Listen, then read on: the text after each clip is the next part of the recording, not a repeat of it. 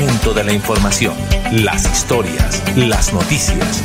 Es tiempo de comunicar de una manera diferente los hechos más recientes, conocer lo novedoso, lo actual y de su interés. Esto es Melodía en línea, la eficacia de la radio y la modernidad de las redes sociales. Esto es Melodía en línea.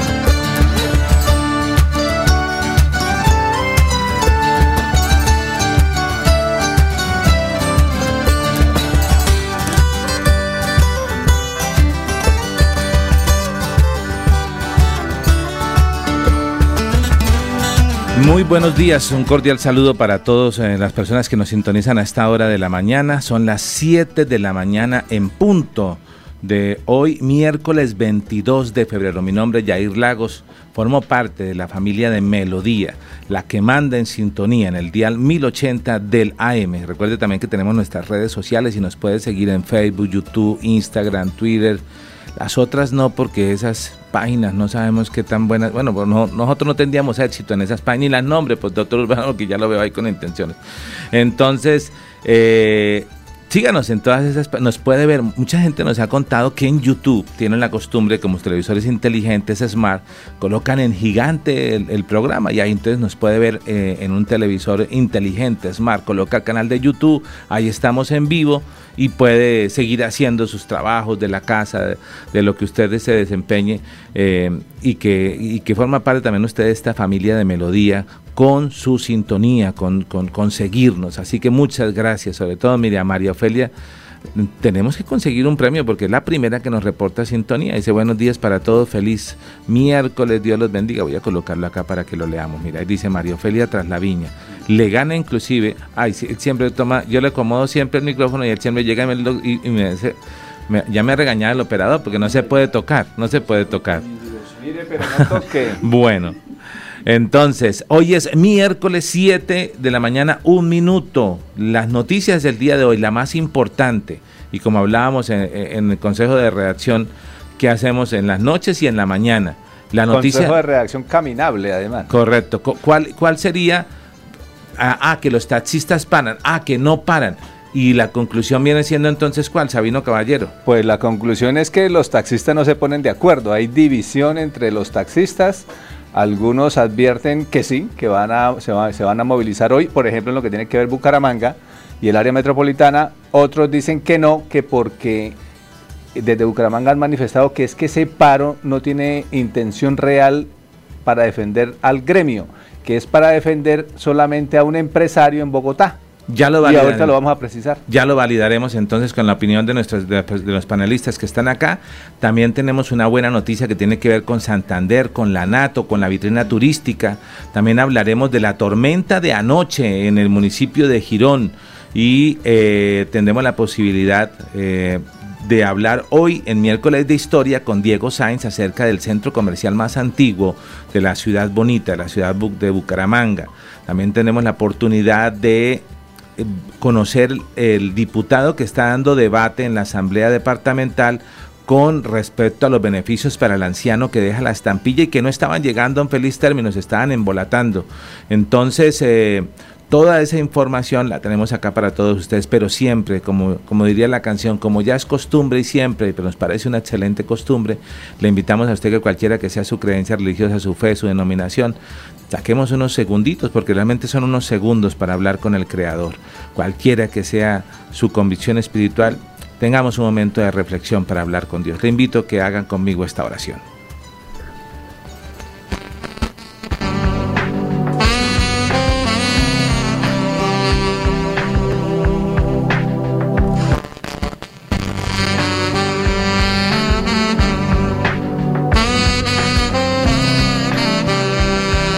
Amado Dios, gracias Señor por este día, gracias por permitirnos eh, hablar contigo, por esta nueva oportunidad, por dejarnos abrir nuestros ojos, por respirar. Gracias, oh Dios, aún por las dificultades por los problemas, por dejarnos salir adelante, por dejar esa rutina, oh Dios, que tenemos cada día. Queremos encomendarte este día, que tú nos guíes, que tú nos dirijas. Tenemos un corazón agradecido para contigo. Cuida nuestra familia, cuida las vidas de nuestros seres queridos, ilumínanos, guíanos, coloca palabras sabias, Señor, a nuestra boca. Te lo pedimos en el nombre de Cristo Jesús, Señor. Amén y amén.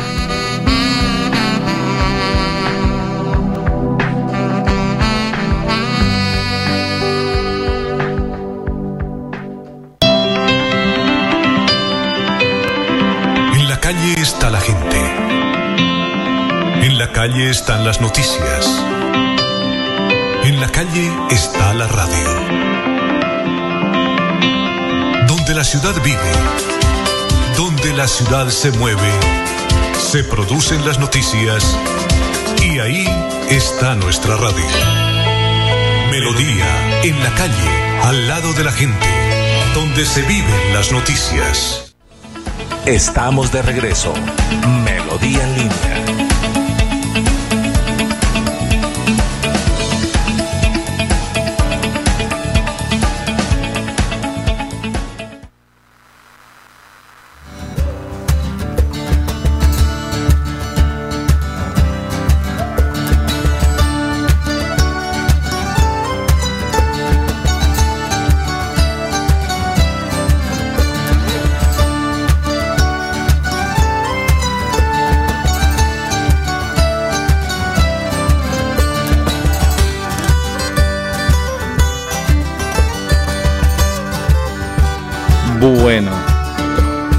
Muy bien, estamos de regreso, estamos de regreso en Melodía en línea 7 de la mañana, 6 minutos. Ayer llovió en la capital santanderiana y el área metropolitana, donde más se sintió, eh, donde se pudo evidenciar, alguien se dio la tarea de evidenciarlo con sus celulares y que es como lo más movido en las redes sociales, es la tormenta en el municipio de Girona, que también hay imágenes de granizadas en Santa Bárbara que están circulando en las redes.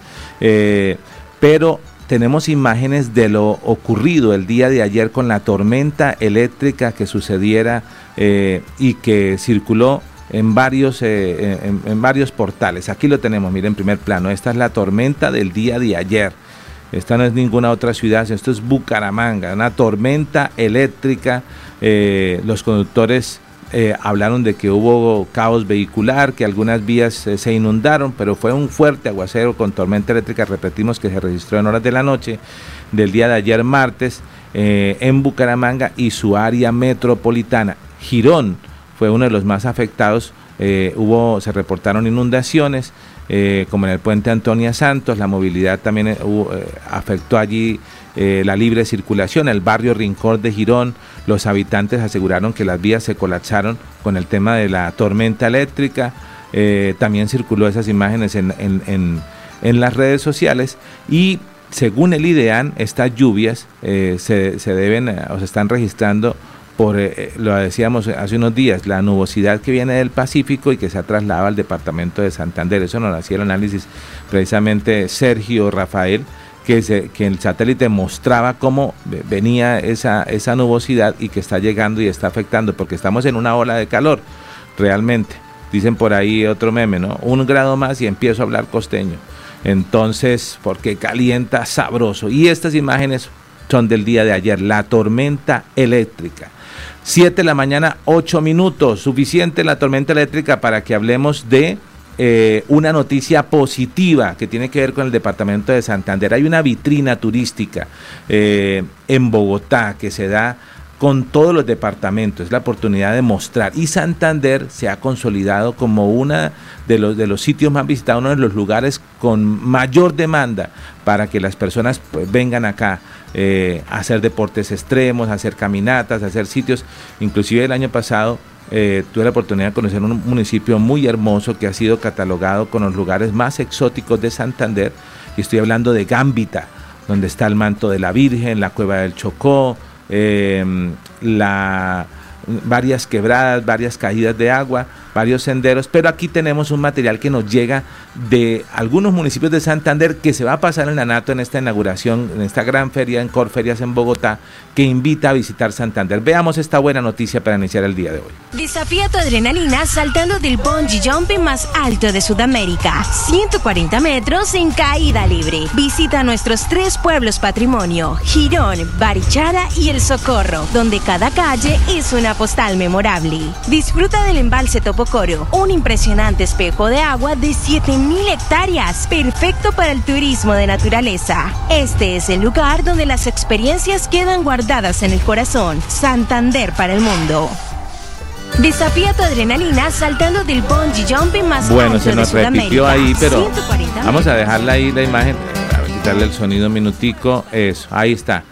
Hermosos paisajes, Girón, Barichara, El Socorro, en, algunos que hace este clip que nos eh, presta la gobernación de Santander, el embalse de Topocoro, diferentes lugares. Santander es una potencia en el tema turístico y cuando eh, tienen la oportunidad de otras ciudades de venir acá o conocer la oferta, quedan impactados. Realmente nosotros debemos dar la tarea de conocer los municipios. Ayer lo decía Julio Acelas con, eh, con- cuando compartía la cifra de, de- del tema que desarrollamos el día de ayer Suicidios. son- de suicidios. Son 87 municipios. La pregunta es, ¿cuántos conoce usted? ¿A cuánto le ha sacado provecho? ¿A cuántos? Tan barato que es ir a quedarse a un municipio. Un caldito allá es barato, un almuercito es más barato que un corrientazo acá en la ciudad de Bucaramanga. Entonces saquémosle provecho a ese tema. 7 de la mañana, 11 minutos. Nos vamos con Sabino Caballero. ¿Y cuál es la noticia? Que asumo que es el tema de los, de los transportadores y la movilización. Ya vamos a tener con nuestro compañero José Parra desde el lugar donde está la concentración, si llegan o no llegan, si hay plan tortuga o no lo hay, pero lo decíamos esta mañana, eh, Sabino, y es que con cinco taxis que ya paren sobre la Papi Quiero Piña, Que otros cinco que paran que en Provenza, ya hay, ya hay caos vehicular, porque esto es, esto no más que en vías. Ahora, lo que pasa es que aquí hay caos vehicular cada rato, porque Total. hay vendedores ambulantes ya sobre las vías y no hay autoridad aquí para nada. Eh, los carros particulares y los mismos taxis paran donde quieran, dejan el carro, se van de compras y no hay autoridad por ningún lado que aparezca. Pero bueno, ese es uno pues, de, de los, de los temas que vamos aquí a ampliar. Pero eh, también hay noticias interesantes, por ejemplo, lo que anunció ayer el presidente Gustavo Petro Mm, buenísimo. en lo, en lo del SENA y, y beneficia especialmente a los campesinos porque no se va a exigir título de primaria o bachillerato para estudiar en el SENA. Interesante.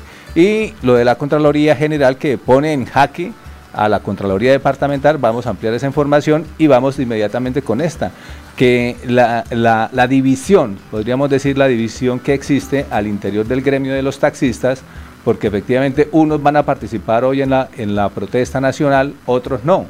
En el caso de Bucaramanga, eh, lo hemos advertido ayer, uno de los líderes dijo, sí, desde las 6 de la mañana vamos a estar en Papi Quiero Piña y en el puente de Provenza, allá está nuestro, nuestro periodista José Parra, vamos a ver quiénes salen, pero escuchemos a Carlos Rangel, para que eh, nuestro operador alcance a- a programar el audio.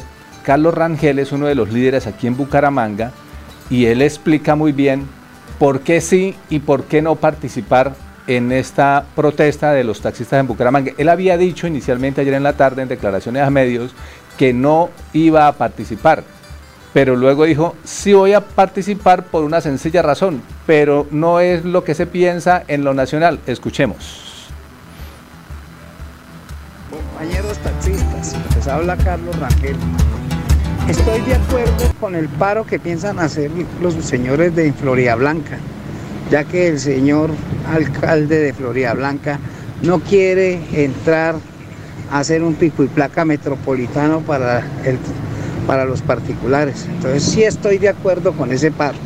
Pero también tenemos que darnos cuenta que es un paro municipal y no un paro nacional del F-22, ya que los señores del F-22 en Bogotá están es apoyando al señor Eduardo Hernández porque están pagos para que le protejan las arcas. Entonces así en ese orden de ideas yo sí le digo, apoyo el paro de los compañeros que van a hacerle allá a Florida Blanca, lo apoyo. Y si hay que convocar a la gente, se convoca para que pongan el pico y placa de todos los particulares allá en Florida, como lo está haciendo Bucaramanga. Ya los señores de Piedecuesta aceptan hacer el pico y placa para los particulares y el de Girón lo mismo. Entonces solamente el de Florida es el que está jodiendo, entonces hagámosle el paro a ellos.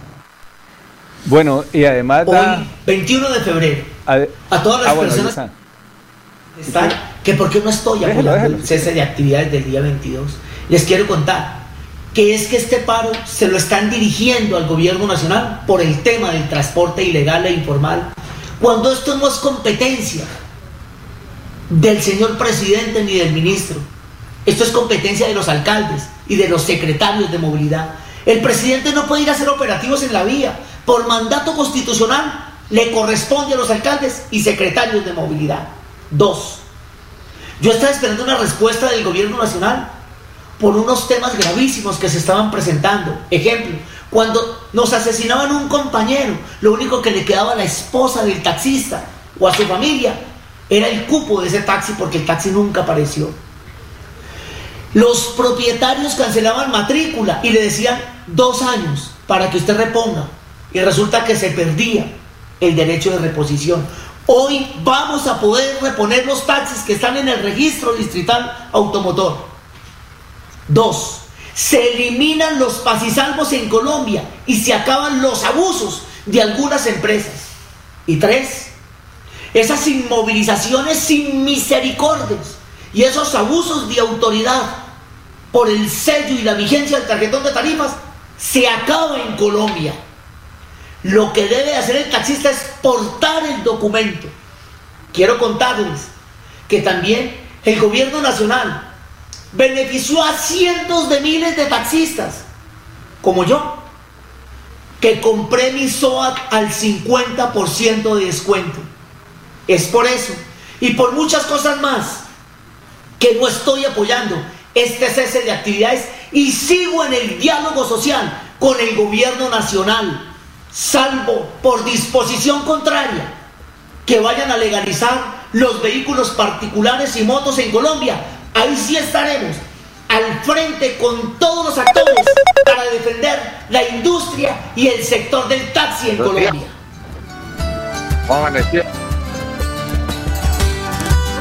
Bueno, muy bien, entonces eh, escuchábamos ayer eh, y está publicado también pues, en la página web en melodiaenlinea.com pues las declaraciones que daba ayer uno de los directivos y efectivamente vieron también ustedes en las noticias nacionales que no hubo eh, consenso con el gobierno, se levantaron ayer de la mesa los taxistas y anunciaron el paro para hoy. Vamos a ver entonces qué va a pasar en el área metropolitana, pero ya escucharon también cómo es que está la división eh, del gremio, porque ya se han logrado algunos beneficios y lo que dice claramente Carlos Rangel aquí en Bucaramanga es que es para beneficiar solamente a un sector, a un propietario.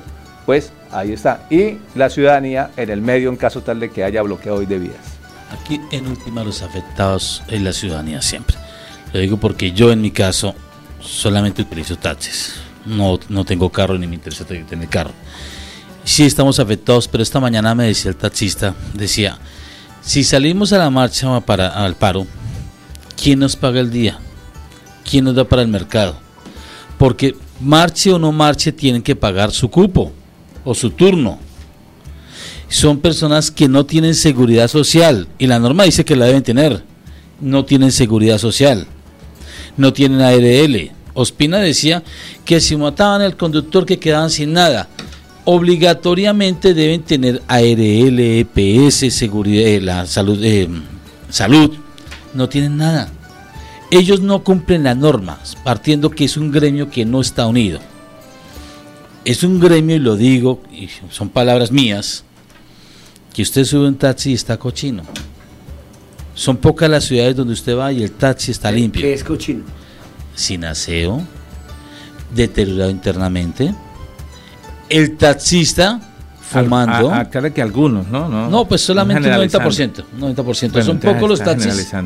Listo, son pocos los taxis que están en buen estado y que de todas maneras el usuario merece un buen servicio es muy cierto que ellos tienen todos los derechos, pero también priman los derechos de la ciudadanía por encima de todo. O ejemplo, mire, Abigail Pérez nos dice, ya le tocó cancelar una cita médica, porque no va a poder ir, asistir a esa cita porque este paro la afecta. Y así tenemos infinidad, y no solamente Bucaramanga, en muchos sitios. Debe haber una forma de concertar ellos. Primero que se pongan de acuerdo ellos mismos para poder llegar a, a un acuerdo con el gobierno. 7 de la mañana, 19 minutos. Ya tenemos a Ramiro Meléndez de la Dirección de Tránsito de Bucaramanga, que nos interesa mucho su informe de movilidad el día de hoy, pero también tenemos imágenes de cómo está la autopista que nos las envía José Parra Briseño cuando se traslada a PQP, a Papi Quiero Piña, para conocer cómo, cómo está la movilidad. Yo, yo las tengo acá listas para enviarlas. Eh, ¿Cómo está la, la, autopista en este momento? 7 de la mañana, 19 minutos, nos lo dice José Parra. José Parra Noticias y el noticiero Melodía en línea. Cuando son las 7 y 10 de la mañana, este es el aspecto que presenta la ciudad en el sector de la Puerta del Sol. He hecho previamente un recorrido por toda la ciudad y he encontrado una ciudad agitada, muchos vehículos desde tempranas horas de la mañana. Al parecer la gente quiere llegar muy pronto a sus sitios de trabajo. Me dirijo hacia el puente de Provenza donde hay un punto de encuentro de los taxistas que manifiestan en Bucaramanga van a estar apoyando el paro. Miren, estas son imágenes a la hora de la Puerta del Sol. Como ustedes pueden apreciar, ya se empieza a formar el cuello de botella aquí en la Puerta del Sol. Les voy a, a grabar este video hasta el puente del viaducto y de ahí les grabaré unas imágenes de cómo está la situación a esta hora de la mañana en el sitio del puente de Provenza. Podemos apreciar que siendo muy temprano de la mañana ya se comienza a formar el cuello botella en este punto de la ciudad. Hasta ahora no he encontrado ninguna solución del, del tráfico vehicular por parte de la protesta de los eh, taxistas de Bucaramanga y de Colombia, porque recordemos que este es un paro nacional. Aquí vemos el tráfico a la hora, repito, por el, el sector de la autopista. Ya más adelante eh, les haré unas imágenes del puente de repito, cuando, cuando son las 7 y 12 de la mañana. Bueno, son imágenes en tiempo real. Dice, van una motocicleta, aquí prima más la noticia como tal, más que la calidad del audio, porque se da la tarea de ir al lugar de la noticia. Pero lo que hablamos hace unos minutos y ya, le vamos, ya, ya vamos a comunicarnos con Ramiro, sin necesidad de paro, siempre hay un caos vehicular en el tema de movilidad Sí, en la- Bucaramanga. La, lentitud es todos los días. Increíble. ¿Está igual? Pero, pero lo cierto es que en Bucaramanga no hay paro. Ok. O sea, y y eso debe quedar claro para la gente que estaba pendiente de salir a hacer sus diligencias. No hay paro. Y, y eso me parece bien, porque es que eh, ese paro de taxistas me recuerda a mí la frase de la reina, ¿no? Hombre con hombre, mujer con mujer, mujer con hombre en el mismo sentido, pero de manera contraria. Eso es como si los talabarteros y los relojeros salieran a, Marchar. a protestar. Eso es ir contra la rueda de la historia, petra- pelear contra las plataformas que este gobierno las va a legalizar. Y además lo otro es meternos en las disputas intestinas de ellos, incluso con ribetes electorales y políticos. Eso sí, eso me parece un irrespeto a la gente. Acabamos de verlo y queda evidenciado en el audio de, dicho por un vocero mismo de, los transportadores. Vámonos de inmediato con Ramiro Meléndez. 7 de la mañana, 22 minutos. La Dirección de Tránsito de Bucaramanga nos cuenta cómo estamos en materia de movilidad en este momento, porque esta noticia sigue, sigue vigente, está en desarrollo. Ramiro, adelante. Bueno, buenos días, señor director, para todos los compañeros de la mesa de trabajo y todos los oyentes. Sí, efectivamente, nosotros estamos desde las cinco y media en los diferentes puntos críticos de nuestra ciudad bonita. Hasta el momento, nuestra ciudad se encuentra normalizada. En ningún punto realmente, hasta el momento, no hay realmente un punto de encuentro de todos los servicios públicos. Y le estamos diciendo a ellos que realmente tienen su derecho, pero como a me han dado la oportunidad de ir de cultura vial, y ya le comento a ellos, la mejor competencia es que presten un mejor servicio, den los vueltos correctamente, vístense adecuadamente, saquen sus pautas activas, pueden fumar su cigarrillo cuando estén solos, igualmente bajarle el volumen a la persona que cuando está prestando el servicio, bajar el volumen, porque hay personas que se incomodan cuando colocan música. Igualmente hay muchos taxistas profesionales que realmente entienden, van a la plaza de mercado y entienden que van con sus mercados, que van con sus canastos, que colaboran, que ayudan. Igualmente hay muchos profesionales eh, ahí en volante amarillo que especialmente una dama espera hasta que entre realmente a un conjunto o que entre a su residencia. Eso le gusta mucho a las personas. Y lo más importante, que esos vehículos estén en perfectas condiciones, bien presentados, bien arreglados, las tarifas realmente visibles, como le digo yo a ellos, uno realmente entre más tenga usted buena atención, yo sé que la, todos los habitantes de acá de Santander, especialmente de Bucaramanga, siempre vamos a escoger porque son los mejores conductores profesionales capacitados por la Dirección de Tránsito de Bucaramanga, Cámara de Comercio, y que siempre damos el apoyo suficiente a cada uno de ellos. Hasta el momento, normalidad total en nuestra ciudad bonita. Le estamos diciendo a cada uno, son las 7 y 25 de la mañana y está normalidad en nuestra ciudad. Hoy le corresponde el pico y placa de nuestro, ya hablando del servicio público, hoy le corresponde 7 y 8 a los taxis, ya comenzó hasta las 9 de la noche. Igualmente el servicio particular 5 y 6 el día de hoy. Hoy le estamos diciendo que estamos temprano trabajando, colaborando, ayudando en los diferentes puntos críticos de nuestra ciudad.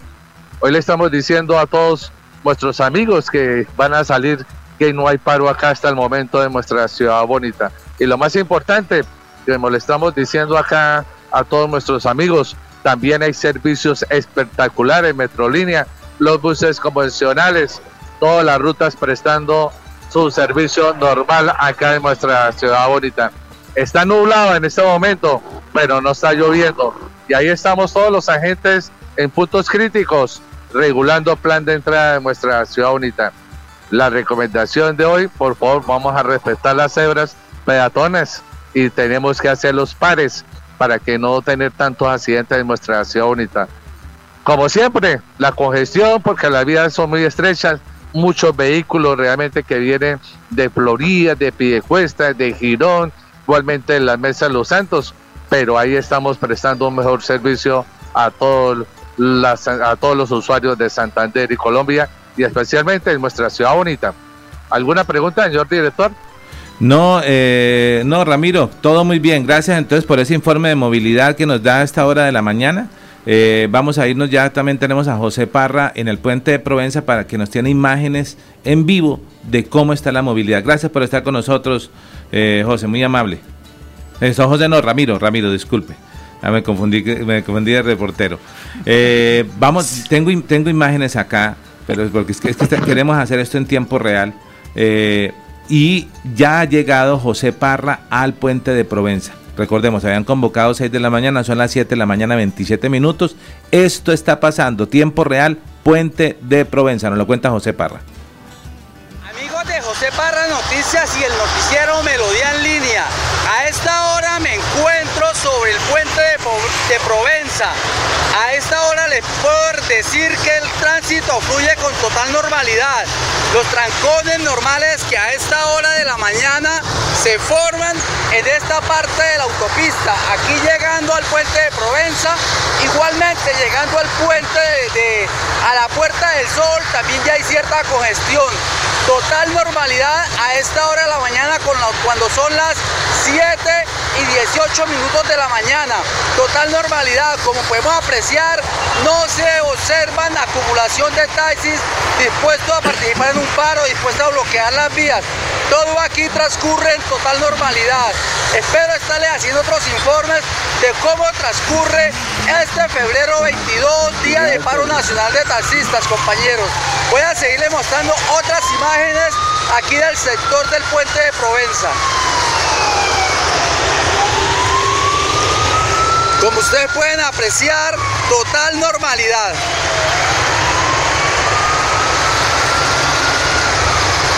Desde las calles de Bucaramanga, este ha sido un informe de José Parra Noticias para el noticiero Melodía en línea, en vivo y en directo desde las calles de Bucaramanga, donde está la noticia para que usted esté muy bien informado.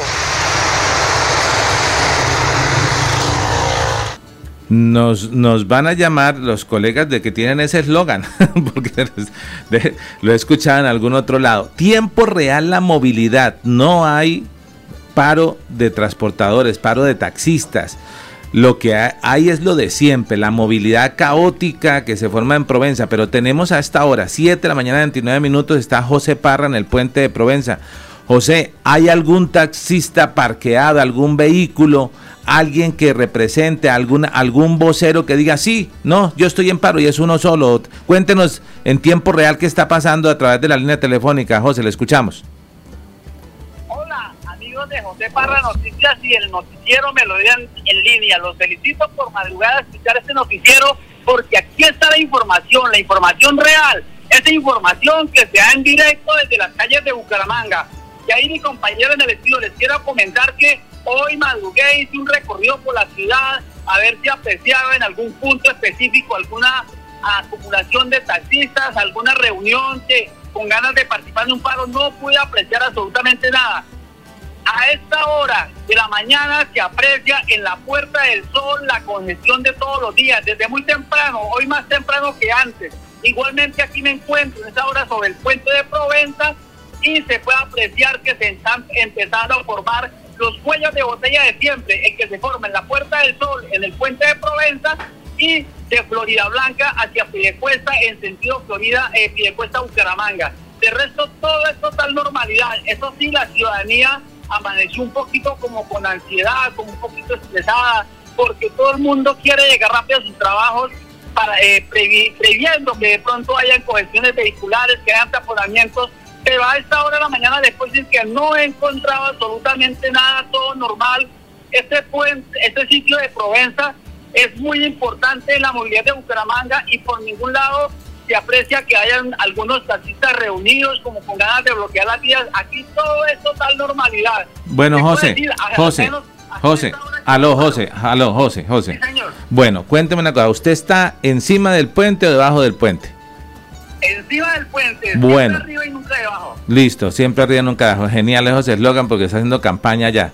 Eh, eh, ¿Por qué no caminamos hasta el, debajo del puente, por debajo del puente sobre la autopista y vemos si al menos un vehículo taxi está parqueado? O sea, que no este forme parte del trancón normal. Veámoslo y le preguntamos que esta información la valide a alguien del poder amarillo que diga sí, no, yo no paré, yo sí paré, no, estoy acá tomando tinto, yo no, no tengo ningún paro vamos caminando y vamos hablando del tema, por favor, mientras usted se desplaza. Aquí no voy caminando, aquí voy trotando, haciendo ejercicio. Es una mañana maravillosa y ahí una mañana pasada por nubes, pero es una mañana muy agradable. Me encanta porque sus informes no solo son de movilidad, sino siento que estoy hablando con el padre Lineros, me, me está inyectando energía. bueno. Cuando fui a acceder, cuando fui a acceder aquí al, puente por la parte de arriba, es que no encuentro ningún taxista por acá para hablar con ellos. Este, este, eh, esto está buenísimo, ese es el informe que queríamos, o sea, no hay ni siquiera un taxi para tomar, o sea, realmente lo que pensamos, que iba a hablar de un taxi parqueado, no hay ni uno solo para tomar. No, vamos a ver si de pronto en la parte de abajo del puente peatonal te puedo sacar la mano a algún taxista hmm. y a ver si él me quiere dar alguna declaración. Caramba, cuando le diga que no es para que lo transporte, sino para declaraciones, le va a cobrar, le va a cobrar el banderazo. Le saca la cruceta. bueno. Eh, de ahí porque dinero es lo que hay. Genial, y presencia, dijo un amigo. Bueno, validemos este tema porque necesitamos avanzar. 7 de la mañana, 32 minutos. José Parra se ha desplazado, nos ha enviado dos informes en vivo. El primero de ellos sobre la Puerta del Sol, donde eh, a través de las imágenes ha quedado evidenciado que no hay caos vehicular por taxistas. Está el caos vehicular normal de Bucaramanga, de cuando se transportan de Piedecuesta a Florida Blanca eh, y llegan a Bucaramanga. Luego llegó al puente de Provenza. En el puente de Provenza nos envió un nuevo informe y, nos encontramos con esa, con esa realidad. Y luego, eh, luego llegó a, ya en el puente de Provenza, está bajando a hablar, a hablar con, con, eh, con los taxistas, pero eh, pero, pero la idea es que, que, que, lo validemos con, con, con, una voz oficial. ¿Listo? Tenemos. ¿Todo está normal ya?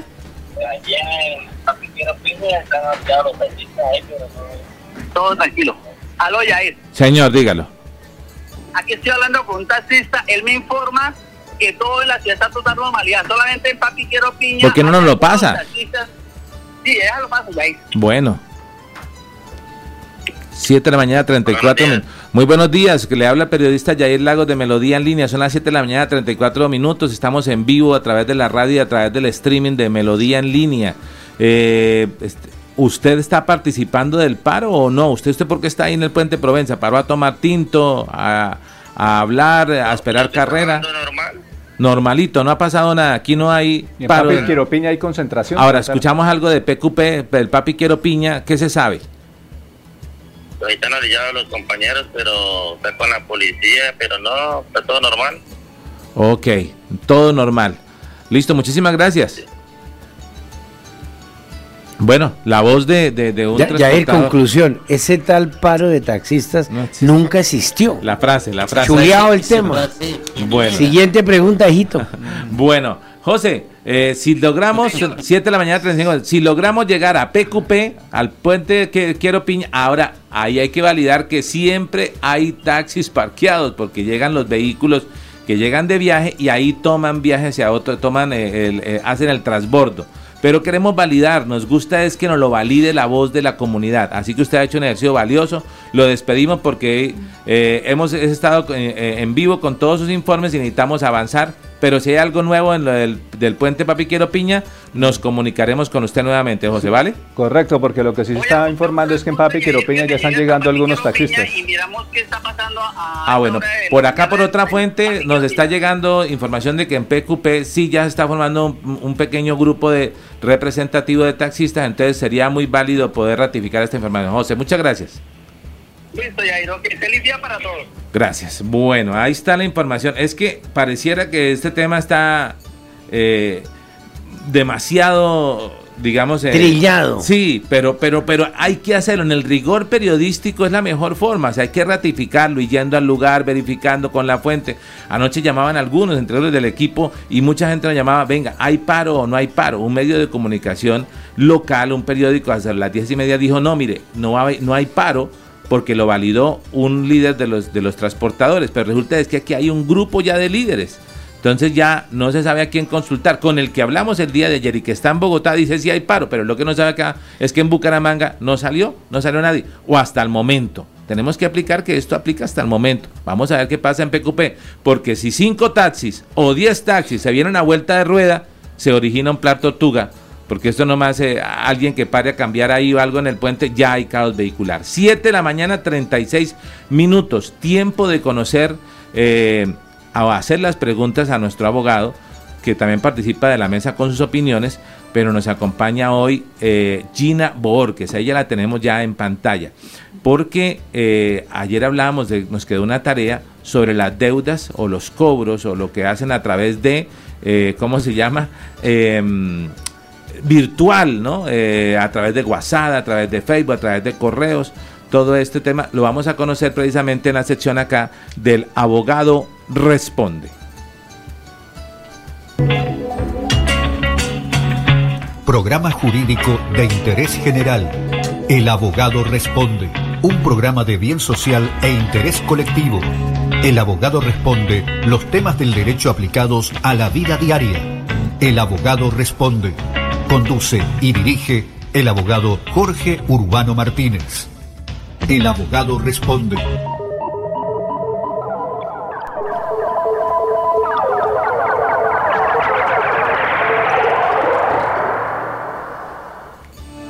Bueno, 7 de la mañana, 38 minutos. Gina Bor, que es nuestra comunicadora social, futura periodista, ya está con nosotros acá para eh, hacer las preguntas de rigor que ha trasladado desde las redes sociales, desde Facebook, YouTube, eh, WhatsApp, a nuestro abogado Urbano Martínez. Gina, muy buenos días, adelante. Bueno, buenos días a todos nuestros oyentes. Gracias por estar sintonizándonos en Radio Melodía en línea. Eh, bueno, para que las personas estén más acorde con el tema, entonces una de las preguntas era, ¿de qué se trata la nueva modalidad gota a gota virtual?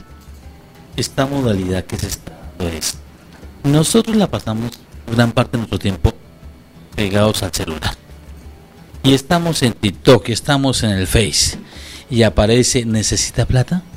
¿Necesita dinero? En cinco minutos le autorizamos sin estudio crediticio, no se preocupe, cero intereses. Y usted toma el celular como lo tiene ya y le da acepto. Y empieza un proceso. El proceso de esa aplicación es que le toma, usted escanea su cédula, te toma fotos usted y un puntico donde dice acepto el tratamiento de datos. Son las condiciones que están colocando. Cuando usted le da ese aceptar a ese, a ese préstamo, está permitiendo que accedan estos gotagotas a su base de datos del celular, a los contactos, a, los a las fotos, a toda la información que tenga usted en el celular. Entonces esa es la mayor carta de garantía para estos personajes y estas empresas, porque son empresas. Aquí había una en Colombia liderada por un japonés. Tenía una empresa, la cerraba, abría otra. Pero ¿qué sucede? Le prestan a usted 120 mil pesos al 1% mensual para pagar en tres meses. Pero mentira, no es así. Usted resulta pagando hasta un 200 y un 300% de intereses, supuestamente. ¿Cuál es la, la táctica que ellos emplean? Si usted no paga como ellos lo dicen, a la hora que dicen, sencillamente toman sus datos, sus fotos y se los envían a sus contactos. Jair, usted con, le llega el mensaje al WhatsApp, usted conoce a Jorge Urbano, dígale que pague, o si no paga usted, y empiezan a mandar fotos, contactos, de todo hasta lo más íntimo que usted puede tener en el celular, se lo sacan ahí. Entonces, eso es ya el gota a gota que va a la casa, lo golpea la puerta, págueme, y si no, pues le da una cachetadita. Ya pasó de moda. Ya evolucionaron ahora al celular, a las aplicaciones. Está legislado, no está legislado. Mm. ¿Está protegido por la superintendencia financiera? No. ¿Es captación masiva de dinero? Puede que sí, porque ellos al momento de estar captando cifras, por decir, hacerles un ejemplo, 100 mil personas pagando intereses de 300% durante 3, 4 meses, ¿cuánto dineral están recogiendo? bajo la extorsión, porque esto ya aplica la extorsión ahí. Bueno, otra de las preguntas de nuestros oyentes es, ¿a dónde puedo acudir para dar a conocer que he sido víctima de esta modalidad? La mejor forma es acercarse a la SIGIN de la Policía Nacional. Llevarlo, llevar el celular, presentarle a la SIGIN, mire, me está pasando esto, para que ellos puedan hacer el seguimiento directamente, porque esto ya se convierte en una extorsión no es una forma de cobrar adecuada. No digo que todas las aplicaciones sean malas. Puede que tengan algunas que otras que sean buenas, pero en este momento está generalizado que pensamos que todas son malas porque no nos da garantías cuando usted tiene que presentar todos sus contactos y toda su información financiera eh, y personal del celular. Otra cosa que preguntaban nuestros oyentes es, si acepto el préstamo y aún no he podido pagarlo debido a su alto nivel de interés, ¿cómo puedo mostrar que estoy siendo amenazado? Con los mismos mensajes. Y es más, cuando a sus amigos le están llegando los contactos, usted los toma a ellos como referentes, como testigos para que la observe esa situación y puedan tener un, iniciar un proceso penal a estas personas o a estas entidades. Otra es cómo saber si el préstamo que me están ofreciendo o están dando a través de las redes virtuales es legal. Miren, pongámosle lo que decía mi papá y hacer la malicia indígena. Nadie regala pan por regalar pan. No. Si a usted le dicen que le prestan dinero con, al 0% de interés, no hace, eso no es, no es legal. Cuando le prestan dinero sin conocerlo a usted, sin saber quién es usted, Póngale sentido común. Sugerencia, no adquieran esos servicios. Es lo mejor. Es preferible ir a una corporación financiera que están dando microcréditos. Y aclaro, esto no es publicidad, pero hay corporaciones que dan microcréditos con muchas facilidades para que puedan pagar allá los intereses muy económicos y ellos nos llaman a amenazar a sus, a sus contactos, a sus amigos, no lo están extorsionando. Sí, se sabe que algunas personas toman lo que dice su merced, las... El camino fácil. Sí, por ese lado. Pero entonces, eh, lo que su merced decía, ¿pueden llamar ellos a algún familiar a cobrarle su deuda o cómo pueden denunciarlos? No, absolutamente no pueden llamar, ni deben llamar. Al único que pueden llamar es un ejemplo a su codeudor. Si en el sistema usted debe presentar un codeudor, Y, y ejemplo, Jair firmó como codeudor, a él sí lo pueden llamar, pero nadie más ni a su familia, amigos, ni a su abogado, ni al cura del barrio, a nadie. Entonces tengan, tengan mucho cuidado, queridos amigos, con esta clase de préstamos. Porque primero, son ilegales, no están regulados. Y tercero, le quitan la tranquilidad, los obligan a pagar lo que ellos quieran. Bueno, abogado, y para todos nuestros oyentes, ¿a dónde podemos encontrarlo? en la calle 41, número 1105, oficina 303 del Centro Empresarial García Rovira, en Bucaramanga. En las redes sociales estamos como Urbano Martínez Abogados o en la página web Abogados Urbano Martínez. Y el celular 314-314-6804. Ok. 7 de la mañana, 45 minutos. Ahí está nuestro abogado. Vamos a una pausa y al regreso ya está acá con nosotros acá Diego Sáenz. Ya está llegando a Papiquero Piña también José Parra. Y, eh, eh, y, podemos desarrollar el resto de información que hay acá a esta hora eh, sucediendo en el área metropolitana de Bucaramanga. Ya regresamos a Melodía en línea. Ya regresamos. Melodía en línea.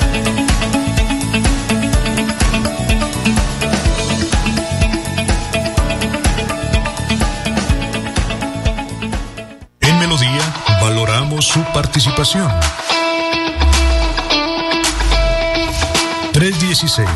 316-550-5022 es el WhatsApp de Melodía para que entremos en contacto.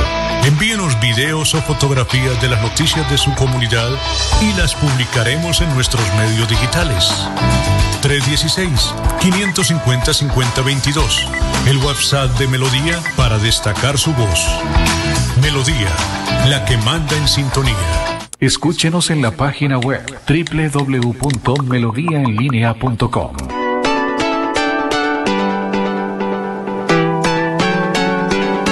Melodía, Melodía, Radio Sin Fronteras. Escúchenos en cualquier lugar del mundo. Melodíaenlínea.com es nuestra página web. Melodíaenlínea.com. Señal para todo el mundo. Señal para todo el mundo. Radio sin límites. Radio sin fronteras. Radio Melodía, la que manda en sintonía.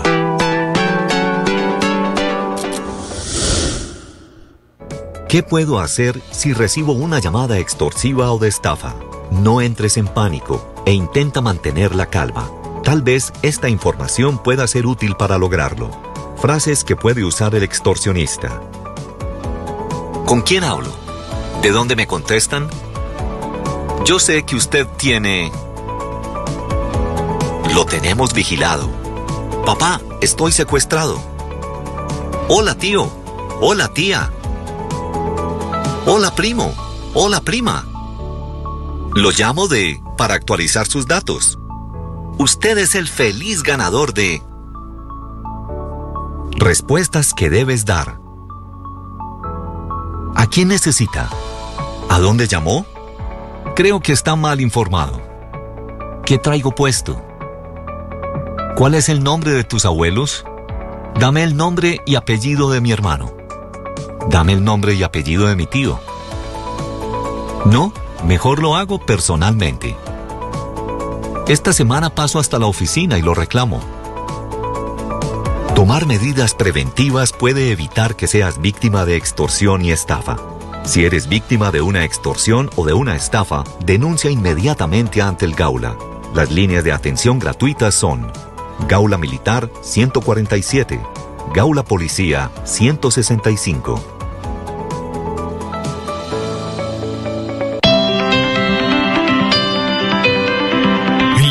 Está la gente. En la calle están las noticias. En la calle está la radio. Donde la ciudad vive, donde la ciudad se mueve, se producen las noticias y ahí está nuestra radio. Melodía, en la calle, al lado de la gente, donde se viven las noticias. Estamos de regreso. Melodía en línea.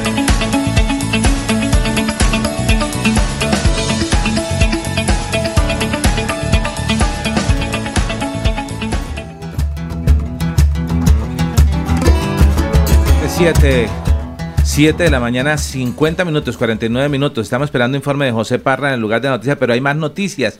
¿Qué pasó en el Hospital Universitario de Santander? O mejor, las vedurías que hacen contra el Hospital Universitario de Santander, que son. Ayer era noticia por el tema de, de Wisconsin, que ya hay operados y son positivas las respuestas. Eh, pero también ahí hay un control. ¿De qué se trata, Sabino Caballero? Sí, y la pregunta es qué está pasando con las Contralorías. Además, obviamente, en el hospital, la Contraloría General de la República ha tomado decisiones y es una serie de investigaciones por supuestas irregularidades en el Hospital Universitario de Santander, investigación que debería haber realizado y con resultados por parte de la Contraloría de Santander pues no hubo nada, pues las veedurías han entonces accionado, han tomado decisiones, le han solicitado a la Contraloría General que también tome acciones y efectivamente ya ha tomado acciones la Contraloría General. Doctor Julio Acelas, usted que es conocedor del tema. La Ciudadanía Activa Santanderiana, que lidera el veedor Ramiro Vázquez Giraldo, que de amplia trayectoria, ellos habían dirigido una comunicación a la Contraloría General de la República por tres contratos específicos del Hospital Universitario de Santander. Uno de contrato de obra de marzo del 2013 para la construcción, ampliación y remodelación de la unidad neonatal UCE Pediatría US. Dos, el contrato de obra 479 del 2015 para la construcción de la subestación eléctrica. Y tres, los contratos de prestación de los servicios de salud suscritos por el hospital y diferentes empresas prestadores de pago. La veeduría señalaba que había suficientes evidencias en el sentido de que estos contratos no estaban funcionando, se habían parado y que había total falta de transparencia y probablemente indicios de malos manejos y corrupción. Y efectivamente, la Contraloría General de la República decidió el 7 de febrero pasado, frente a la requisición de la veeduría Casa, decretar la intervención funcional excepcional, lo que implica que asume directamente la vigilancia y el control fiscal de los recursos involucrados en la gestión del hospital en estos temas de contratación. Y que obviamente en adelante la Contraloría Delegada para el Sector Salud y la Contraloría Delegada para la Responsabilidad Fiscal, Intervención Judicial y Cobro Coactivo van a hacer el control, es decir, se lo quitan a la Contraloría Departamental de Santander que no sirve para nada, que han demostrado a través de los años que no hacen control, no presentan resultados, y eso es yo con yo, porque la, manejan los políticos. Titulé la Contraloría General de la, de la República pone en jaque a la de Santander, es decir, le sacó tarjeta. Le quita función y le dice, ¿sabe que Usted no siga haciendo control fiscal de estos temas, donde hay denuncias con altas evidencias y asume directamente Bogotá. Eso me parece un logro en temas de transparencia impresionante. Más allá pues de, de denunciar a los clanes que son malos, que roban, corruptos. No, aquí hay evidencias. Y obviamente uno sabe quién maneja las contralorías, los políticos. Correcto. Y vamos a la noticia 2 también. Eh, es el rifirrafe que hay entre el alcalde de Bucaramanga, Juan Carlos Cárdenas, y Sergio Fajardo, candidato o ex candidato presidencial, por cuenta de la corrupción. Es decir, eh, aquí en la lucha contra la corrupción eh, se ganan votos, se ganan elecciones, pero a la hora de la acción parece poco. Sabino, perdóneme, 7 de la mañana, 53 minutos. José Parra ha llegado a PQP y parece que avanza una caravana de taxis que ya está bloqueando la vía en el lugar. 7 de la mañana, 53 minutos, estamos en vivo. José Parra, adelante, ¿cuál es la información? Hola, eh, aquí me encuentro en este momento en, subido en uno de los amarillos que marcan desde Papi Quiero Piña hacia Piedecuesta. La verdad, el tráfico de, de Papi Quiero Piña hacia Bucaramanga, sentido eh, Bucaramanga Piedecuesta en este momento fatal el, el, carril contrario está congestionado porque siempre está congestionado a esta hora. Pero el que este carril que va de, de Bucaramanga a Piedecuesta, que, que poco se congestiona a esta hora, está bastante congestionado. Hay plan tortuga, aproximadamente unos 20 taxis, van, van rueda a rueda, marcando, no sé si más adelante si van a regresar hacia Bucaramanga. Y eh, eso, es eso es lo que está causando eh, la mala movilidad de Bucaramanga hacia Piedecuesta. Aquí me encuentro con un conductor, no sé ya si usted le quiere preguntar por qué están protestando. Si él forma parte de la protesta, por supuesto que queremos hablar con él. Pues, si quiere estar mal. Creo que sí, no me tocaría pagarle la carrera, Yair, él me está llevando muy agradable. Ah, bueno, si toca eh, eh, eh, por canje, entonces adelante, adelante. Siete de la mañana, 54 minutos. buenos días, habla con el periodista Yair Lagos de Melodía en Línea. Amigo, ¿usted forma parte de, forma parte de, esta protesta o, está trabajando normal? Cuéntenos. No, estoy haciendo protesta. No le entendí. ¿Qué está haciendo protesta? Estoy en la protesta. Usted está en la protesta. ¿Por qué protesta? Sí, señor. ¿No? ¿Por qué protesta? Estamos protestando para que coloquen el pico placa acá en Florida por el alza de la gasolina y por la piratería. Ok, más o menos cuántos vehículos se están sumando. Nos hablan de que hay unos 20 vehículos, se están llegando más. como 50 carros más o menos. ¿Y van en sentido sur-norte? ¿Van en sentido Bucaramanga-Pidecuesta o Pidecuesta-Bucaramanga? Vamos de Bucaramanga a Pidecuesta en estos momentos. ¿Nos puede decir exactamente dónde van en este instante la caravana? ¿El lugar específico? Estamos aquí en Mapollo ya. Bueno, ahí normal, sí, eso sí, hay un caos vehicular en Mapollo total. Bueno, gracias por la información entonces, muy amable. Muchas gracias entonces por la información. Comuníquenos con José Parra, por favor. José, son las 7 de la mañana, 55 minutos. A las 8 y 20 minutos le llamaremos nuevamente para que nos cuente cómo va el tema de la movilidad en ese instante, ¿vale? Claro, la comunidad merece está muy, muy bien informada a esta hora, desde las calles, desde el terreno, porque la verdad, a esta hora a complicarse la movilidad, sobre todo en el sector de Florida, Florida Blanca y Piedecuesta. Ok, muy bien. Entonces, repetimos para las personas que hasta ahora están ubicándose en el tema de la información eh, el paro va avanzando en sentido norte-sur. Estamos hablando de la vía de Bucaramanga, Florida Blanca, pie cuesta. Nos dicen que van a la altura de Mac Pollo. Y, eh, y, que avanza, que ya se están uniendo 20, 30, el, uno de los transportadores ha validado, dice que son más, que van a ser 50, pero solamente con 5, que lleguen ahí a, a, la parte de Macpollo, donde Invías ha dejado de avanzar en, la, en el trabajo, ya habría caos vehicular. Entonces, eh, prudencia a la hora de movilizarnos. Sabino, continúe usted entonces con la información. Sí, el rifirrafe entre el alcalde de Bucaramanga, Juan Carlos Cárdenas, y Sergio Fajardo es candidato presidencial. Todo comenzó por un informe que publicó La Silla y lo tituló Así se pervirtió el poder del alcalde de Bucaramanga. Y entonces Sergio Fajardo escribió, increíble pero cierto, el alcalde de Bucaramanga, Juan Carlos Cárdenas, quien parecía venir de un mundo lejano a la politiquería, también cayó en las redes de la corrupción. ¡Qué vergüenza! Y posteriormente eh, ya se...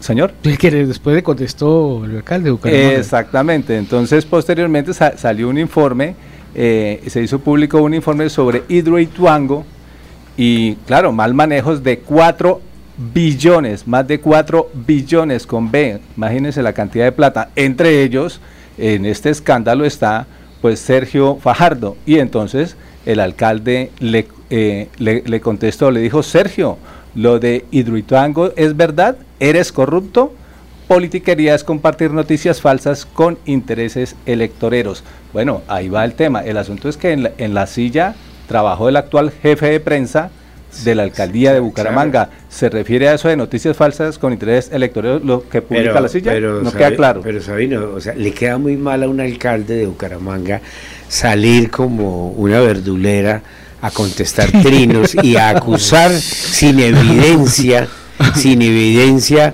primero a, un medio tan respetado, tan consistente y tan bien argumentado en términos de fuentes como es la silla vacía, que publicó un estudio profundo y sesudo, con evidencias muy concretas de los problemas de transparencia que tiene la alcaldía. Y segundo, a acusar a Sergio Fajardo de, de problemas de corrupción cuando no hay una decisión judicial. A lo que se refiere Hidroituango es la vieja noticia donde lo han involucrado siempre, que han involucrado cuatro gobernadores, cualquier número de alcaldes y cualquier número de presidentes de EPM. Entonces, no, eso, a mí me parece que eso refleja el alcalde, el, eso refleja el nivel de la gobernanza que tenemos en Bucaramanga. Totalmente traído de los cabellos. Sergio iba a comentar algo. No, no, no, sino que lo que dice Julio es muy válido. O sea, eh, los alcaldes son para dirigir una ciudad, no para estar, estar en esos temas de, de, estarse peleando por. que en la silla no había nadie. Sí, sí, sí, sí de pronto, de pronto, sí. Bueno, 7 de la mañana, 59 minutos. Hay mucha información hoy. Sin duda, repetimos, la noticia más importante al momento en el área metropolitana de Bucaramanga. Avanza una caravana de taxis sentido norte-sur sobre la autopista que conduce de Bucaramanga a Piedecuesta y en la altura de Macpollo ya hay congestión vehicular. Se habla de 20, 30 y más taxis que se están uniendo hasta ahora Afortunadamente las personas alcanzan a llegar a sus lugares de trabajo mm. porque eh, la caravana, repetimos, avanza sentido Bucaramanga a pie de cuesta, confirmado precisamente por José Parra, nuestro, nuestro reportero comunitario. 7 de la, mañana, 59 minutos, son muchos los comentarios que a esta hora tenemos. Vamos a, a leerlos, dice Daniela Cuevas. Muy buenos días, un saludo para todos los presentes en Radio Melodía. Eh, Mario Felia habla de que está yo no sé al cuánto por ciento, no le entiendo muy bien, pero gracias por, por, por participar. Oscar Alfonso Guerrero nos escribe también a esta hora de la mañana. Dice: Hola, buen día para todos. La mejor emisora Melodía, la que manda en sintonía. Y quería comentarle lo del gremio de taxistas. Hoy hablé con los dos taxistas y me contaron que ellos iban a participar del paro, pero los dueños le dijeron que si querían parar, pero lo que la tarifa sí tenía que darla y que no les importaba qué pasara con la tarifa. Y el dueño de los taxis tiene que, hasta en driver, y que no les dejaba que, que pararan por las tarifas y ellos quieren parar lo que, lo que viene presentando. Pero la realidad contada por nuestros seguidores, como diría Diomedes, nuestros seguidores. Eh, ¿Qué más? Dice Germán, Germán Choquintero, el 70% de los taxistas trabajan con aplicación. El problema es social de este país, cero oportunidades. En Melodía participan nuestros seguidores, estamos leyendo, nos dice Nancy. Nancy Lili Robri, cordial saludo para todos de Radio Melodía Bucaramanga en sintonía de la zona rural de Piedecuesta. Chévere, desde Piedecuesta y zonas rurales que nos, que nos dejen saber desde dónde nos siguen. Dice, ya que ya yo sé que las excelentes palabras, así se debe ser, gracias por esas palabras para el gremio amarillo y felicitar a los que hacen su labor con sabiduría y cortesía. Carlos Curtidor, Mire, es que hay gente molesta y hay gente que agradece al gremio amarillo, hay de todo, ¿no? Eh, Carlos Curtidor, buenos días, saludos desde el municipio de Florida Blanca. Nos saluda Carlos Curtidor del municipio de Florida Blanca. Sami Montesinos, nuestro narrador de fútbol, dice nuestro amigo Yair, gracias Sami por saludarnos. Dice mm, Luz E. Castañeda, muy buenos días, excelente el programa del abogado responde. Díganos, Sergio. No, no, no, que hoy hay buenas noticias para nuestros eh, mayores. Ah, bueno, ya lo vamos a contar, sí, señor.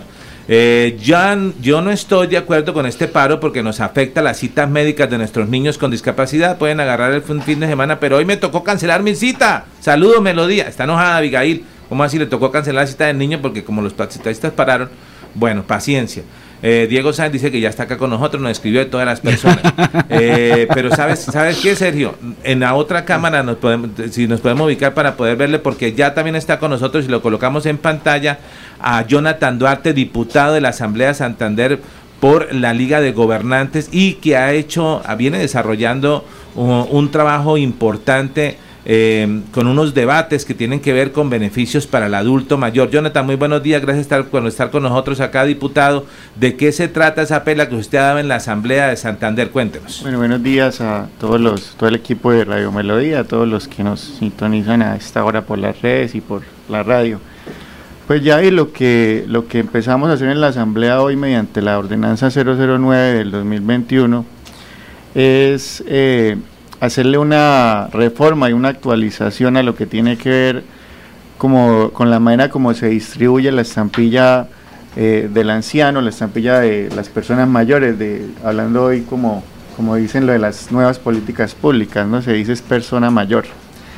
Entonces eh, encontramos en una investigación que hicimos con mi equipo de trabajo que existían centros de bienestar y centros vía que funcionaban, uno funcionaba en una ferretería, otro funcionaba en un local comercial, y así una gran cantidad, sobre todo en, en, lo que es el área metropolitana y en los municipios, pues nos, nos dice la gente que, que cada alcalde que está en campaña llega con su, con su centro de adulto mayor, y esto lo hace pues con el fin de, encontrar o de buscar unos votos en esa población. Entonces prometen centros de adulto mayor, los organizan, no se legalizan, pero estos terminan prestando un servicio deficiente a los abuelitos. Entonces lo que buscamos con esta nueva ordenanza que se aprobó ayer en primer debate es reglamentarlos, caracterizarlos y pues que el dinero, que es muy poco lo que, lo que llega para ellos, se pueda distribuir de una manera pues más justa, más equitativa y darle un mejor servicio a, a nuestra población de adulto mayor. Tengo una pregunta, diputado. Eh, ¿Las eh, porcentajes de estos recursos eh, quedaron exactamente igual como venía en la anterior ordenanza? O sea, un porcentaje específico para los asilos, otros centros de vida, otros centros de bienestar. ¿Se recuerda cuáles son esos porcentajes? Sí, el 70% es para atender los centros día o centros vida y el 30% es para atender los hogares de bienestar. Los hogares de bienestar son los que en los que los abuelitos llegan, eh, viven ahí, eh, están la mayoría del tiempo. Lo, que clásicamente se llama ancianato. Lo, sí, o jerárquico le, le, dicen, le dicen también. Pero estos, digamos que uno puede decir, bueno, 30% solamente, no, lo que pasa es que el, en, en, los, en estos ancianatos, en estos lugares, pues hay menor población de adulto mayor, pero en los centros día y en los centros vida eh, conocemos unos que atienden en el día hasta 300 abuelitos. Diputado, una pregunta. En el año 2022, ¿cuánto se recogió de ese 30%? Pues el, el, las cifras a este momento son un poco eh, dispersas. Entendemos que, que, es un promedio entre 3 mil y 6 mil millones lo que se recoge por año y más o menos haciendo un, un, un muestreo de, de, de, de, lo que, de lo que se reparte en, en, entre los adultos mayores, estamos hablando de que de que son 100 mil pesos por año que le corresponden a cada adulto mayor. O sea, 8 mil pesos al mes. 8 mil no, pesos muy al bonito, mes. de verdad. ¿De qué, ¿De qué población? Si a uno le preguntan cuántos adultos mayores son materia de atención por parte del Estado en el departamento, ¿cuántos más o menos? A, a hoy son unos, más o menos unos 4 mil en el departamento, solamente. Cuando dicen adultos mayores son adultos abandonados. Son datos que, que, o sea, que requieren que atención. incluso, puede, incluso puede ser menos, porque es que el, hay abuelitos eh, que ya no viven cobrando este, este pues recibiendo Pero, este o sea, servicio. ¿No hay una estadística formal, un censo total, cómo están, real- quiénes son realmente? No, se, Oye, con, con esta ordenanza lo que se busca es, es ¿Es eso? lograr eso? Sí, porque es que Perdón, señor diputado, es que hay algo que es muy claro y es que la condición, por ejemplo, de los centros vida. Hay, hay, hay los asilos, bueno, los hogares geriátricos, uno sabe que mm, conoce que hay unos valores definidos de personas que pueden atender.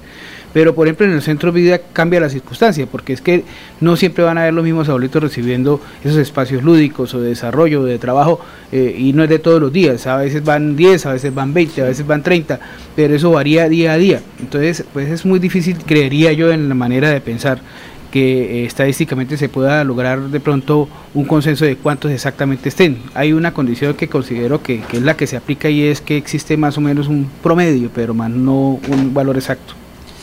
Pero sí sería bueno eso, porque Pero, mire, pero, pero el escenario no es tan negativo. El gobierno nacional ha prometido y dejó en plan de desarrollo y va a incluir en los presupuestos anuales en, en los cuatro años, va a incluir un, un bono pensional para los adultos mayores que va a oscilar entre 500 y 600 mil pesos. Eso es muy, muy, muy halagüeño. en Aquellos relación- que no tienen derecho a una pensión. no, va, va a agrupar todas las bases de datos del país, los que reciben por uh, subsidios de adulto mayor, Colombia mayor, etcétera, los va a agrupar y va a haber, digamos, un avance sustancial en eso. Ojalá que el gobierno lo logre hacer, Sin porque duda. eso sería en términos de inclusión social una revolución. ¿eso no sería una de la reforma pensional? No, eso ¿No? viene en reforma tributaria, que de una parte viene en Plan Nacional de Desarrollo y va a venir en todos los presupuestos. Y además hace parte de las promesas del presidente. Además porque de darle un bono pensional digno entre 500 y 600 mil pesos a los adultos mayores en Colombia, a los que realmente lo necesiten. Y es que por más que el hogar geriátrico sea un hogar geriátrico de beneficencia, se le tiene unos costos y eso de ayudaría a solventar en parte esos costos. Me parece que muy bien dado por parte del gobierno la posibilidad de que, sobre todo que nuestros adultos mayores y nosotros todos los que estamos acá vamos camino Vamos a ser adultos allá. mayores. Eh, la vida de algunos nos ha sido más favorable que a otros y sería muy triste, por ejemplo, ver que hay una persona que se ha esforzado toda la vida en las calles pidiendo limosna. Me parece lo más cruel y despiadado que puede haber en una sociedad porque es que ellos ya trabajaron Sí, para todos indigno y nosotros. excluyente ver ver una persona mayor vendiendo caramelos en el centro de De acuerdo. para comer, eso es contra natura. Bueno, 8 de la mañana, 8 minutos. Un análisis, eh, diputado, ¿qué otros temas importantes se están debatiendo en la Asamblea de Santander? Bueno, ahora va a haber un tema que va a ser bastante álgido, que es que es la como la convertir la ESAN, que es la empresa de servicios públicos del departamento, la quieren quieren ampliar las acciones de la ESAN para ponerlas en venta. y ampliar ellos quieren convertir esto como en un EPM. Pero ahí lo curioso es que, que una empresa como la ESAN, que no, que no termina casi ningún acueducto, cómo se va a proyectar a ser una, una empresa tipo EPM. Cuando... Disculpe, diputado, cuando usted dice ellos, ¿quiénes son ellos? No, el gobierno. El, ah, el, gobierno departamental. El gobierno departamental. Entonces yo creo que es un tema que, que, va a despertar bastante polémica porque pues muchos no, no, no están de acuerdo con, con esto porque es una empresa que el playón lo tiene sin agua, tiene sin agua a Vélez, tiene sin agua al municipio. Miseria en cooperativa. Venga, yo le quiero hacer una pregunta más allá de la minucia del, proyecto ordenado. ¿Sirven para algo las asambleas o eso hay que cerrarlo? ¿O es una carga tributaria para el ciudadano? Si sirven para algo, usted va a completar cuatro años, ¿hay alguna posibilidad de que las asambleas le sirvan a la gente o es un órgano de bolsillo del gobernador?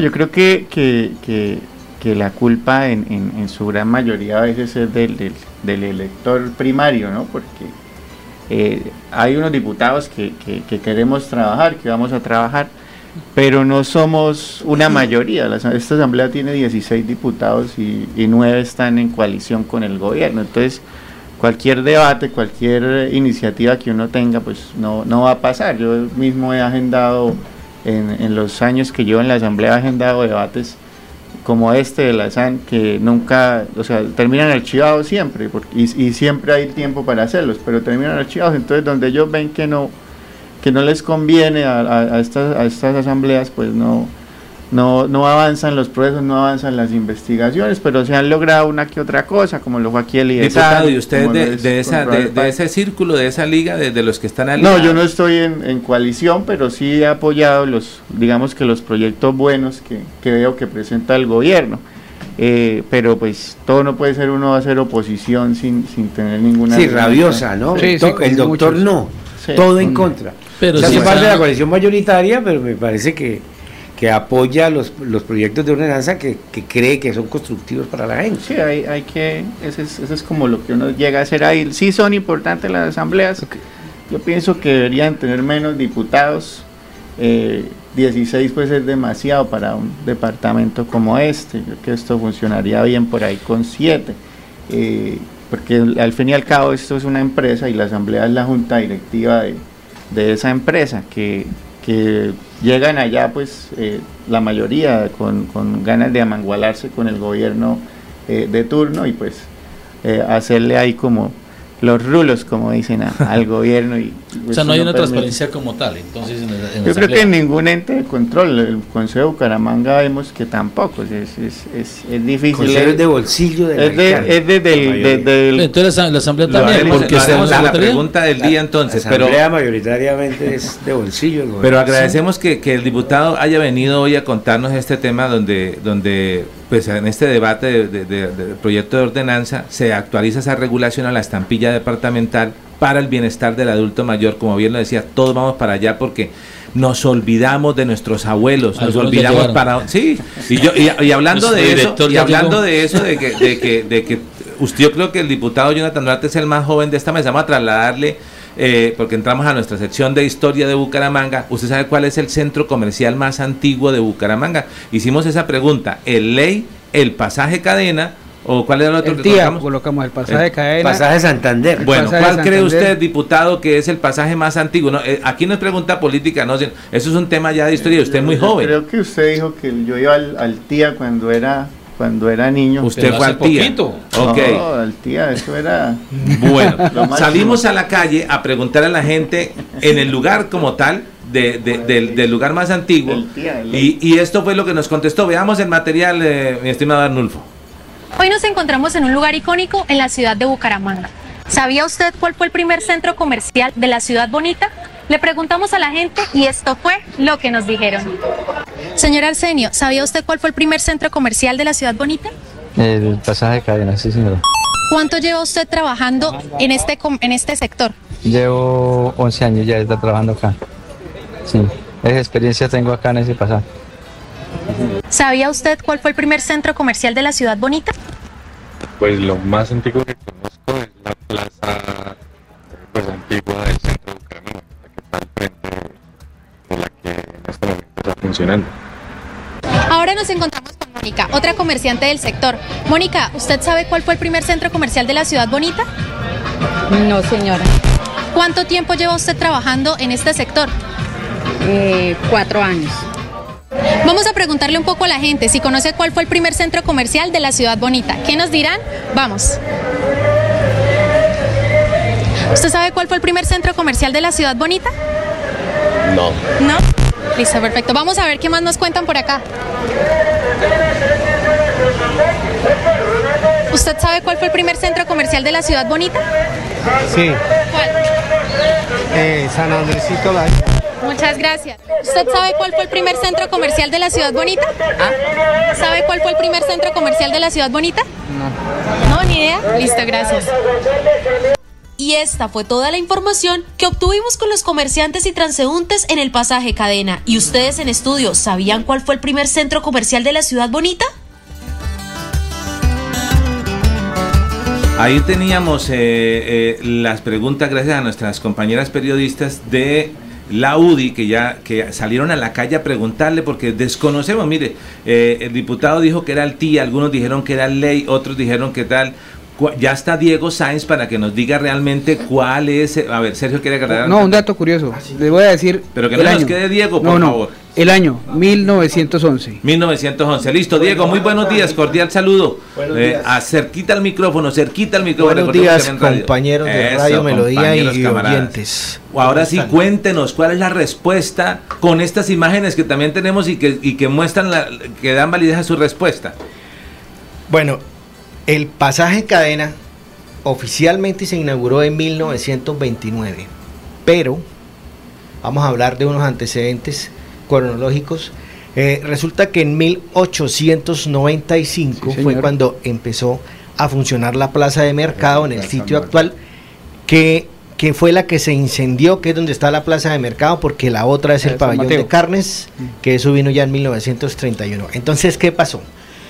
Hacia después de 1895, un señor que se llamaba Domingo Silva Otero empezó a comprar unos lotes que estaban ubicados en, ojo, estamos hablando de la nomenclatura antigua, entre la calle Cuarta y la calle Quinta. la calle Real. Y la carrera 10, la calle Real, la Quinta, y la carrera 10 y la carrera 11 del barrio San Mateo. O sea, estamos 37. hablando de la calle 35, calle 34, entre carreras 15 y Es decir, 16. Perdón, perdón. Nomenclatura después de Sí, 1941. es que la, perdón, la 35 era la calle Real, o sea, la antigua calle. La calle, real que se estableció, ¿en qué año, amigo Sergio? En No, no recuerdo. 1840. Yo sí recuerdo, yo estaba. Pero bueno, a ¿Usted medida, estaba vivo? a Sí, medida- estaba a- ya vivo. a medida Sí. que, que ha estado hablando Diego, hemos estado pasando imágenes de, de esa recopilación que usted tiene en su Facebook y que llama la atención, que mucha gente lo sigue, de historias de Bucaramanga. ¿Cuál es el nombre para que lo recordemos y lo visitemos exacto? Nos pueden seguir en las redes, en la página Historia de Bucaramanga, es una fanpage o página, o si no, en el grupo Historia de Bucaramanga con Diego Sáenz del 2008. O sea, Mire, llevamos 15 años Miren este temas. aviso que sale ahí en pantalla. Julio y Enrique Silva han trasladado su almacén media cuadra al oriente de donde lo tenían, en la misma acera. Aquí dice, gran surtido de calzado inglés y americano para señoras y niños. Les estoy escuchando, compañeros. Por favor. Eh, cal- señoras y niños, acaban de recibir Silvia Otero, hermanos. Y ahí aparece el, el, el- la avenida que ustedes están eh, hablando como tal. Esta, esta, esta sección cobra validez con esa voz de, de, de lo que nos dice precisamente Diego y estas imágenes que él nos suministra. Mire, es que aquí estaba en planos, aquí estaba el pasillo y ya lo estamos viendo, mire como tal. Ese, ese es el pasaje y sigue actual. Ustedes fueron a los talleres Claro, con las con las sigue actual. Ahí ya, obviamente, ya se reformaron las estructuras de lo que eran los antiguos, los antiguos frontis, de lo que era el pasaje de cadena en su, en su- en su momento.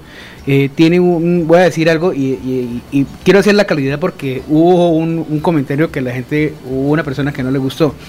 Eh, nosotros no conocemos bien lo que son los, eh, las- los bazares turcos. Y la gente piensa que es un desorden en las calles, no.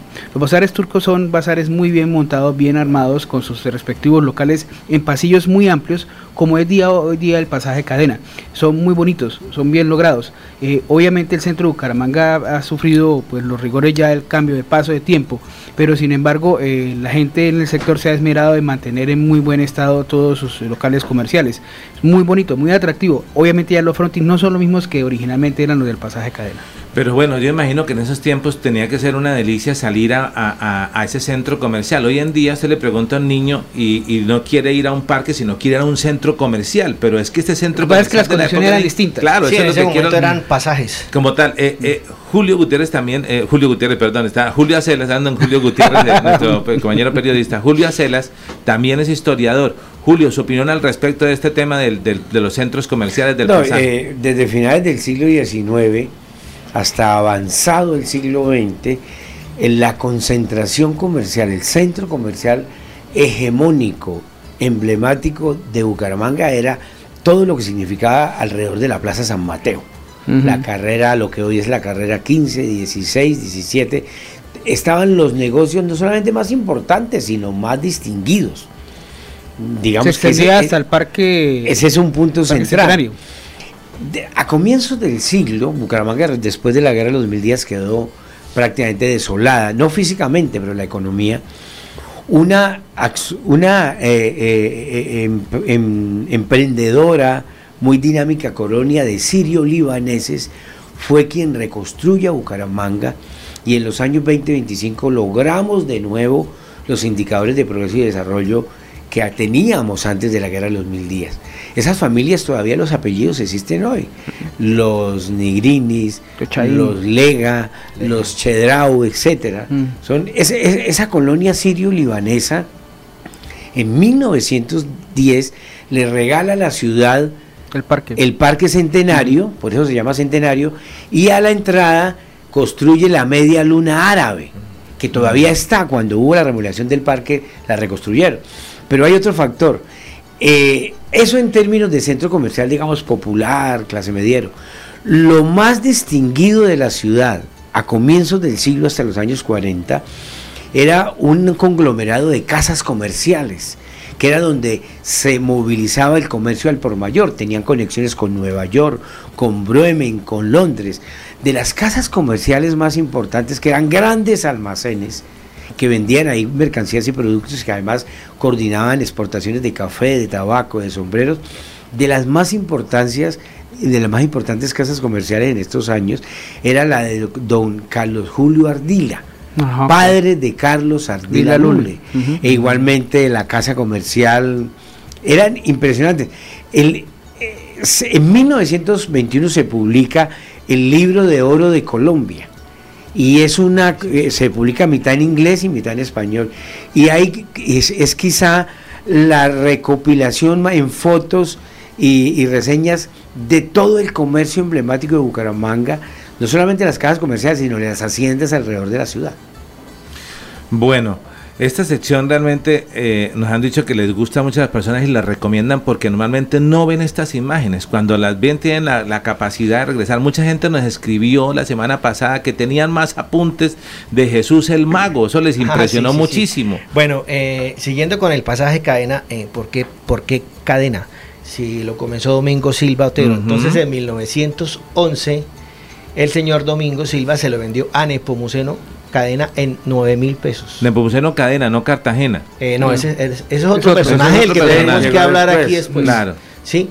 Entonces ya el pasaje como tal se inauguró en 1929, pero, pero si miramos históricamente desde 1898 ya aparece una publicidad que era, eh, todavía no era un pasaje, pero ya estaban empezando a establecerse locales.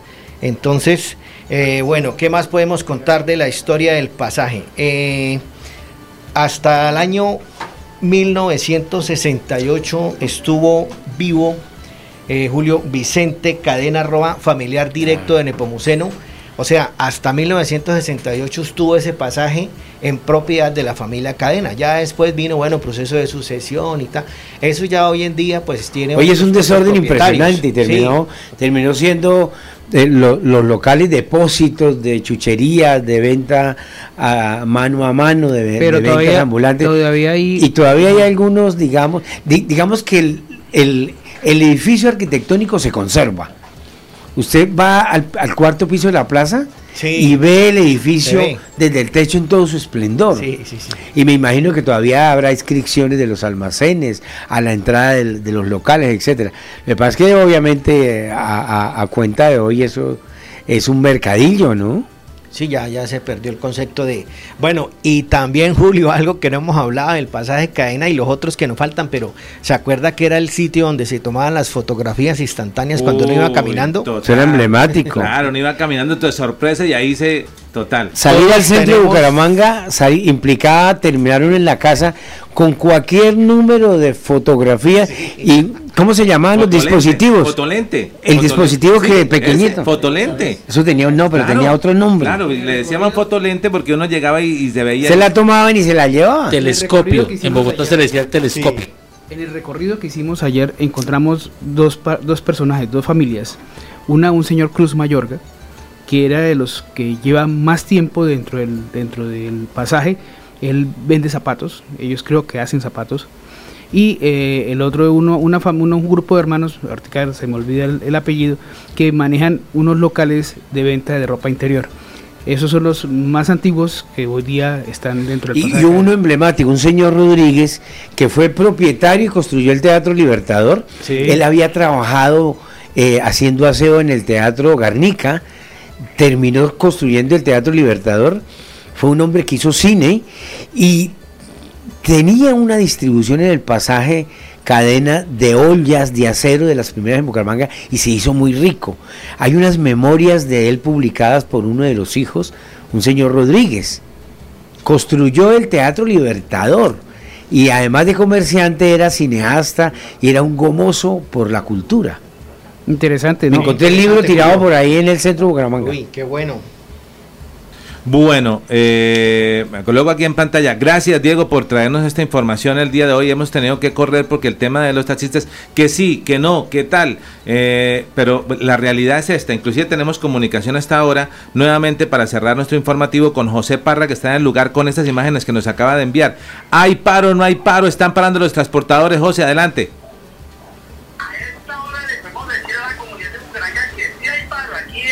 Estoy acompañando una protesta de taxistas que van rumbo hacia el Hospital Internacional. Allí van a hacer el retorno y se van a regresar vía y de Cuesta Florida Blanca y terminarán en la alcaldía de Florida Blanca. Ellos están inconformes con el alcalde de Florida Blanca por el pico y placa. Ellos quieren un pico y placa metropolitano que cobije todos los municipios de- del área metropolitana, Yair. Ok, bueno, esto ha dado un giro en, eh, realmente inesperado entonces, cuando a nivel nacional se habló de que había paro de taxistas, Bucaramanga dijo que no había como tal, no iban a, a participar, no arrancó a la hora que se quería eh, o se había propuesto más bien, Eh, luego nos encontramos con la sorpresa de que los transportadores están pidiendo que eh, haya pico y placa en Florida Blanca. Pero eh, la, la movilización de taxistas es hacia Florida. Hacia no Florida. Viene, No viene, O sea, nosotros estamos tranquilos. Esperemos que no se regrese. Hombre Juan. con hombre, mujer con mujer, o Van a dar mujer la- con hombre. van a dar la el vuelta, van a dar la vuelta en el Hospital Internacional. Adelante, José, cuéntenos Que no se rapidito. acuerden del alcalde de Bucaramanga. Organizando otro grupo de taxistas que también eh, eh, marchará. Sí, aló. Sí, se nos acabó el tiempo, pero entonces tenemos ya. También aparece que en, el puente de Provenza a esta hora de la mañana también están llegando eh, más eh, eh, taxistas a esta hora del paro. Nos despedimos, 8 de la mañana en 7 minutos. Gracias, Diego, Julio, el abogado, a todos. Gracias por estar con nosotros. Siga atento a Melodía para saber qué pasa con el paro de taxistas acá en Bucaramanga.